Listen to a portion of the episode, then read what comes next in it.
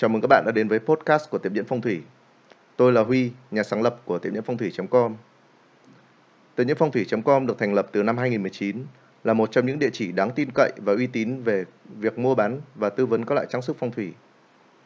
Các sản phẩm trang sức phong thủy được đăng lên trang web đều được đội ngũ chuyên viên lựa chọn kỹ lưỡng về mặt thẩm mỹ, tham khảo ý kiến của các chuyên gia phong thủy về mặt công năng trước khi được nhập khẩu, đăng tải lên danh mục sản phẩm của Tiêu Nhẫn Phong Thủy. Chúng tôi quan tâm đến chất lượng, công dụng của trang sức phong thủy, thay vì chỉ chú trọng đến số lượng như các cửa hàng bán đồ phong thủy khác thường làm. Bên cạnh việc cung cấp và tư vấn các loại trang sức phong thủy, Tiến nhân phong thủy cũng có rất nhiều những bài viết chuyên sâu về phong thủy thiền định.